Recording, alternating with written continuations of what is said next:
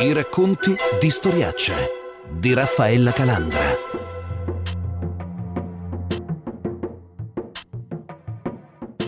Niente, ci trovavamo di passaggio al Pilastro, come diciamo a volte capitava di girare nei quartieri per procurarsi delle auto. Allora niente, all'inizio di via Casini venivamo sorpassati da un'auto dei carabinieri e pensammo che questa stesse per fermarsi quando avevamo rallentato davanti a noi, e allora esplose dal finestrino della, del posto anteriore destro alcuni colpi in direzione del, del baule e della vettura. Scusi, devo interrompere? Sì. Chi c'era in macchina? C'eravamo io, Alberto alla guida, Fabio dietro. Che macchina era? Una Fiat Uno bianca.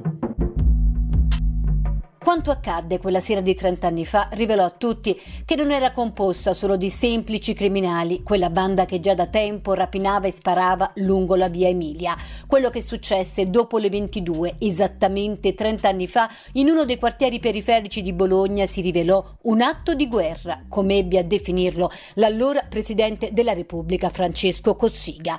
Per sette anni la banda della Uno Bianca seminò il terrore e una lunga scia di sangue prima che la risoluzione di quel mistero rivelasse una verità terribile per tutta l'Italia, senza però dissolvere del tutto gli interrogativi innanzitutto dei familiari delle vittime. Io ho sempre detto, ma possibile che abbiano agito così per solo per soldi? Soldi in tanti assalti non li hanno presi. Insomma, c'era troppa violenza. Tutto troppo per... spropositato, tutto ecco, troppo... La, la, la, e noi le... ci siamo confrontati tante volte, abbiamo, l'abbiamo sempre pensata questa cosa qui, che non, non, è, non è venuto fuori di tutto quello che, che doveva venire fuori, a mio parere, ecco, perché probabilmente le facevano pressione perché volevano chiudere, perché era una brutta storia della polizia, e questo non lo so, però io ho sempre pensato che ci fosse stato qualcos'altro. Il servizio notturno di vigilanza venivano proditoriamente fatti segno di improvvisazione di fuoco da parte di tre malviventi, e nonostante le ferite mortali, tentavano di reagire con l'arma in dotazione prima di accasciarsi esanimi. Nobili esempi di altissimo senso del dovere e non comune ardimento portati fino all'estremo sacrificio. Bologna, quattro gennaio millenovecentonovantuno. Se si escludono le guerre di mafia e gli anni di piombo, la banda della Uno Bianca fu responsabile di una scia di sangue senza eguali nella storia della Repubblica, a cominciare appunto da quella che viene ricordata ogni anno come la strage del Pilastro.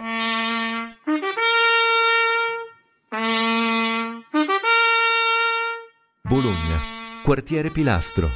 Dopo una feroce sparatoria, a terra restano i corpi senza vita di tre giovanissimi carabinieri: Otello Stefanini, Andrea Moneta e Mauro Mitilini. Dei killer resta solo una traccia, il fotogramma di Fiat Uno Bianca che si dilegua nella notte. Inizia allora ufficialmente una stagione di terrore che andrà avanti in tutta l'Emilia-Romagna fino al novembre millenovecentonovantaquattro. Solo quattro anni dopo la strage del Pilastro e dopo molte altre esecuzioni si risolse infatti il mistero, e la scoperta sconvolse l'intero paese. C'erano dei poliziotti dietro quella lunga scia di violenze iniziata nel giugno millenovecentottantasette. ventiquattro omicidi, centodue feriti, oltre cento rapine. A far parte della banda della Uno Bianca i tre fratelli Savi, due dei quali poliziotti e altri tre agenti divenuti rapinatori. Cinque servitori dello Stato divenuti responsabili di una terribile saga di sangue che trent'anni dopo ha ancora dei buchi neri.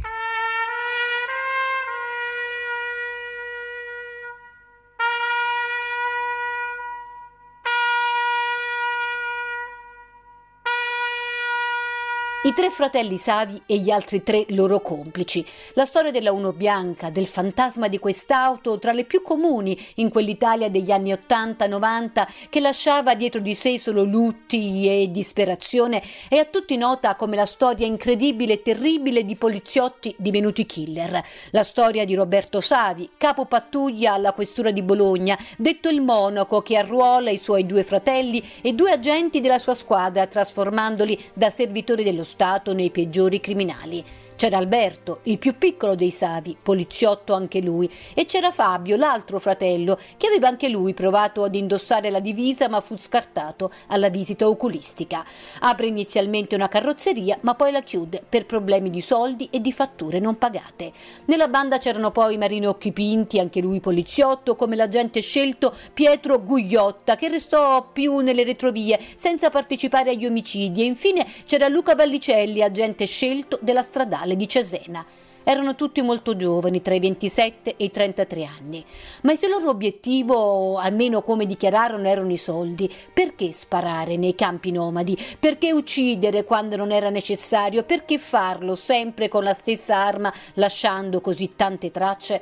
Tutte domande che, a distanza di trenta anni dalla più cruenta strage, quella del Pilastro, restano tuttora senza risposta e portano i familiari delle ventiquattro vittime a rinnovare appelli perché si continui ad indagare, perché si chiarisca se dietro quei poliziotti divenuti criminali ci fosse qualcos'altro in quella stagione in cui la Repubblica vacillava sotto i colpi delle stragi di mafia e i cambiamenti innescati dal crollo della Prima Repubblica.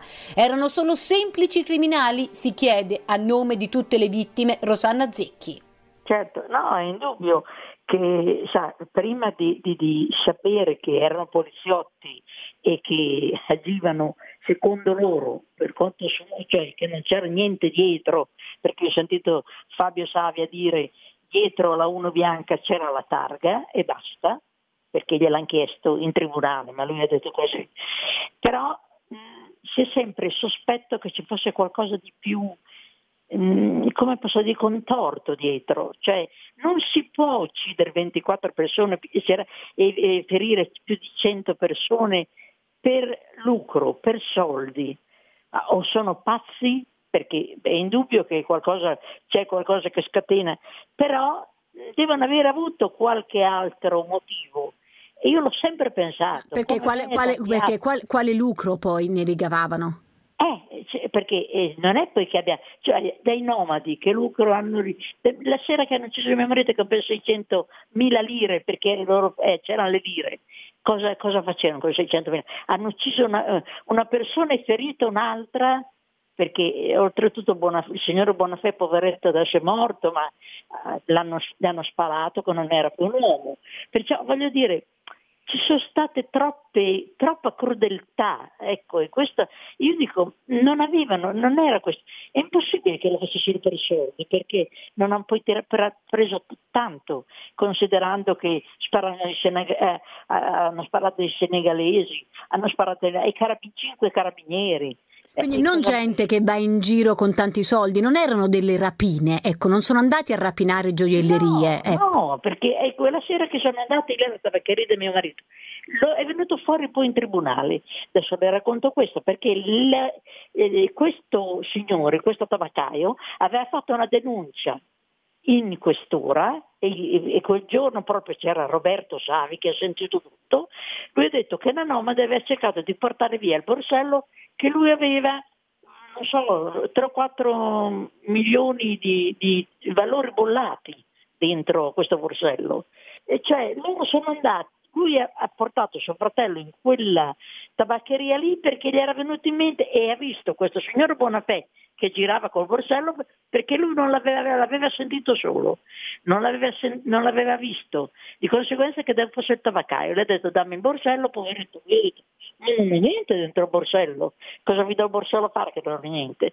e si è rifiutato di dargli e loro ne hanno sparato, lui si è rifugiato nella tabaccheria, loro sono andati in tabaccheria e mio marito fuori ha visto tutto e continuava a dire con la signora che era alla finestra, chiami il centotredici che io intanto prendo il numero di targa, la macchina era rubata, loro erano travisati, come faceva a riconoscerli, però questa è stata una violenza gratuita come tutte le altre, perché anche quel ragazzo di, di Zoa Predosa erano travisati, avevano le macchine rubate e però l'hanno preso e poi l'hanno ucciso. Ecco, sono quelle, quella crudeltà che non riesco a capire, ci abbiamo pensato tanto, sa, perché ci siamo confrontati anche tra di noi, perché veramente è una cosa talmente fuori ehm, che dei poliziotti che ti dovevano tutelare si, possano essere così crudeli da, da ammazzare delle persone, poi anche i nomadi sparavano dall'argine per sopra loro insomma c'era un campo nomadi che loro erano giù, loro erano sopra l'argine e sparavano, era stata una bimba e, e, e la madre. Cioè, voglio dire, cosa cioè tutto questo in qualche modo, anche se le vicende giudiziarie hanno, eh, diciamo, hanno stabilito chi sono i colpevoli, vi ha lasciato come sempre un po' l'incertezza sì, che ci fosse sì, qualcos'altro. Io ho sempre pensato che avessero qualcosa, ci fosse un fine dietro, ecco, era questa la, la mia. Io ho sempre detto, ma possibile che abbiano agito così per solo per soldi? Che ribadisco, soldi in tanti assalti non li hanno presi, perché non ce n'erano, perché anche le poste di Ventimiglia Levante, quando hanno buttato la bomba, non sono riusciti a scavalcare il balcone e sono scappati senza prendere un soldo. Certo. Era, c'era troppa, e anche lì hanno fatto quaranta feriti. Insomma, c'era troppa violenza. Tutto troppo per... spropositato, tutto ecco, troppo... La, la, la, e noi la, ci siamo confrontati tante volte, abbiamo, l'abbiamo sempre pensata questa cosa qui, che non, non, è, non è venuto fuori tutto quello che... che doveva venire fuori, a mio parere, ecco, perché probabilmente le facevano pressione perché volevano chiudere, perché era una brutta storia della polizia, e questo non lo so, però io ho sempre pensato che ci fosse stato qualcos'altro dietro. Tre procure hanno indagato sulla Uno Bianca, tre tribunali, Bologna, Rimini e Pesaro, hanno condannato i fratelli Savi e i loro complici, ma è ancora possibile fare luce sui buchi neri della banda che seminò terrore e morte per sette lunghi anni?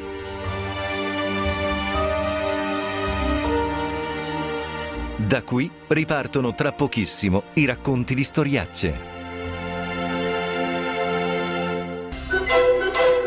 I racconti di storiacce di Roberto. Per Alberto Savi, in servizio al commissariato di Rimini. Pietro Gugliotta, il collega poliziotto delle volanti. Altri due poliziotti sospettati a Bologna per i delitti della Uno Bianca. Marino Occhipinti, ventinove anni, vice sovrintendente della sezione narcotici. Luca Vallicelli, trentadue anni, agente scelto in forza a Cesena. Erano due agenti fidati dal passato impeccabile. Io credo di parlare a nome di tutti, di tutti i miei colleghi, dicendo che sono stati traditi due volte per quello che hanno fatto e per il fatto che indossavano una divisa. Poliziotti divenuti i peggiori criminali, servitori dello Stato rivelatisi spietati killer. Prima che il mistero della Uno Bianca si risolvesse nel novembre del millenovecentonovantaquattro, per sette lunghissimi anni furono altre le piste percorse dai magistrati che indagavano su quella banda e ad un certo punto, cominciando a scavare sui primi colpi, le rapine alle C O P, si pensava anche di essere arrivati ad una svolta con l'identificazione della cosiddetta pista dei catanesi. Ad indicarla la soffiata di una prostituta, Anna Maria Fontana, così già ricordata da Libero Mancuso, il procuratore che seguì il processo di primo grado a Bologna. Ripeteva ciò che non sapeva ma che sentiva nel corso di una serrata conversazione, interrogatorio, e lì si capisce tutto di come è stata, diciamo, in qualche modo costruita questa deposizione. E questo rappresentava, questo circuito micidiale, l'elemento che ha portato alla condanna all'ergastolo di un soggetto estraneo a quei fatti e, non so, e, e a trenta anni di altri, di altri autori di rapine. Peraltro la Corte di Cassazione, quando annullò le, la sentenza della Corte di Assise di Appello, annullò anche tutte le altre condanne per episodi di rapina che avevano realmente commesso questi catanesi. Non c'entravano i catanesi con la banda della Uno Bianca, e quelli non erano solo dei semplici criminali che provavano a rapinare le C O P lungo la via Emilia per fare i soldi. È invece la violenza il tratto distintivo di quella banda che sparisce nella nebbia emiliana degli inverni di trent'anni fa e lascia dietro di sé il sangue, la firma sempre di una stessa arma e il fantasma di quell'auto, la Uno Bianca.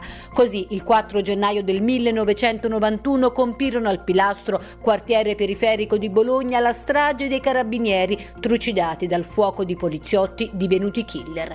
Tra i tre militari uccisi anche Andrea Moneta, il padre Domenico. Era un ragazzo, ventuno anni, sparisce al mezzogiorno e la sera non c'è più. Parte per Bologna alle mezzogiorno del quattro gennaio, arriva a Bologna alle cinque. Alle, a mezzanotte una telefonata, quella telefonata sembrava una, un temporale, una tempesta, pronto, pronto, in, una, in, un, in un conflitto a fuoco suo figlio è morto e si chiude l'apparecchio. È stata terribile.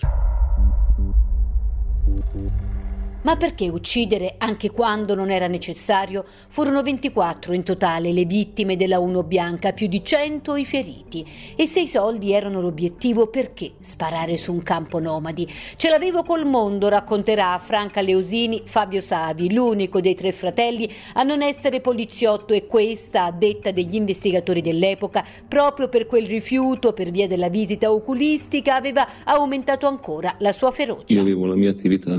Mi sono sempre comportato onestamente con tutti.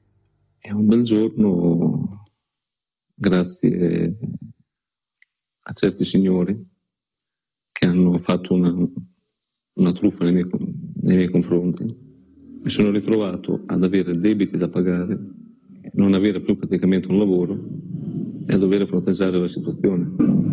Io ce l'avevo col mondo intero a quel momento. Avevo venticinque anni, era una cosa grande per me. Mi sono rivoltato contro quel mondo con cui ce l'avevo. Può bastare questo a spiegare perché dei servitori dello Stato, poliziotti che avevano fatto un giuramento di fedeltà alla Repubblica, che indossavano le divise, simbolo della protezione dello Stato, fossero invece diventati la banda più spietata della storia, senza eguali per vittime e ferocia.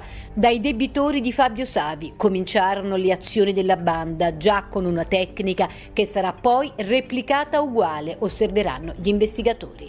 In quella operazione i Savi manifestano subito una caratteristica che sarà poi costante nel corso della loro vita criminale, e cioè l'uso spietato, determinato e anche imponente delle armi, al fine di non essere né individuati né feriti né in alcun modo inseguiti da parte degli agenti delle forze dell'ordine.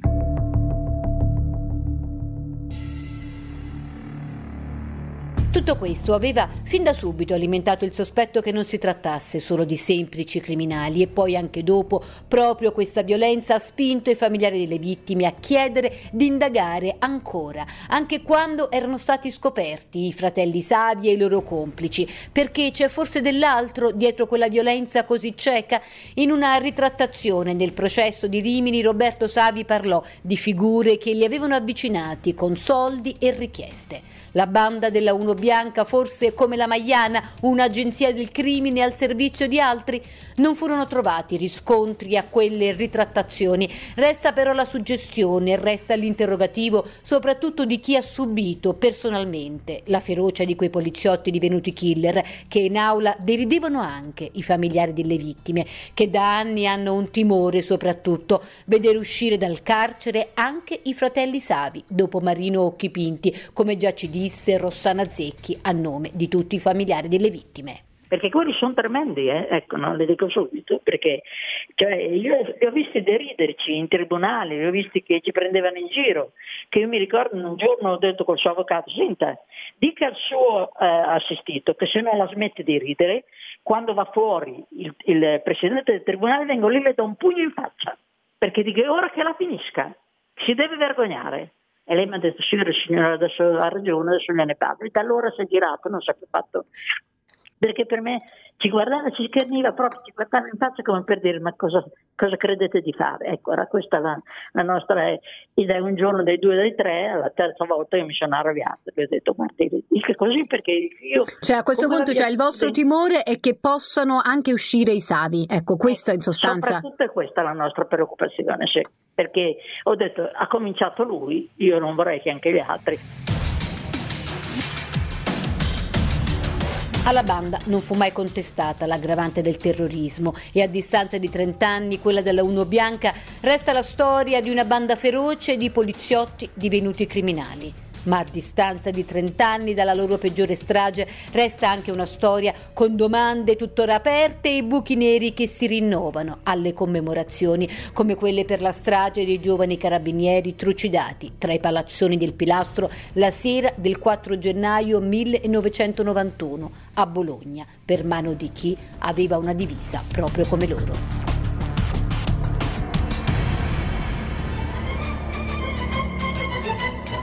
I racconti di storiacce di Raffaella Calandra. In regia Carmelo Lauricella. Per riascoltare questa come tutte le altre puntate in podcast, il sito è radio ventiquattro punto it. Fateci avere commenti e segnalazioni sulla pagina Facebook di Storiacce. Ci trovate anche su Instagram e Twitter all'account chiocciola Raf Calandra.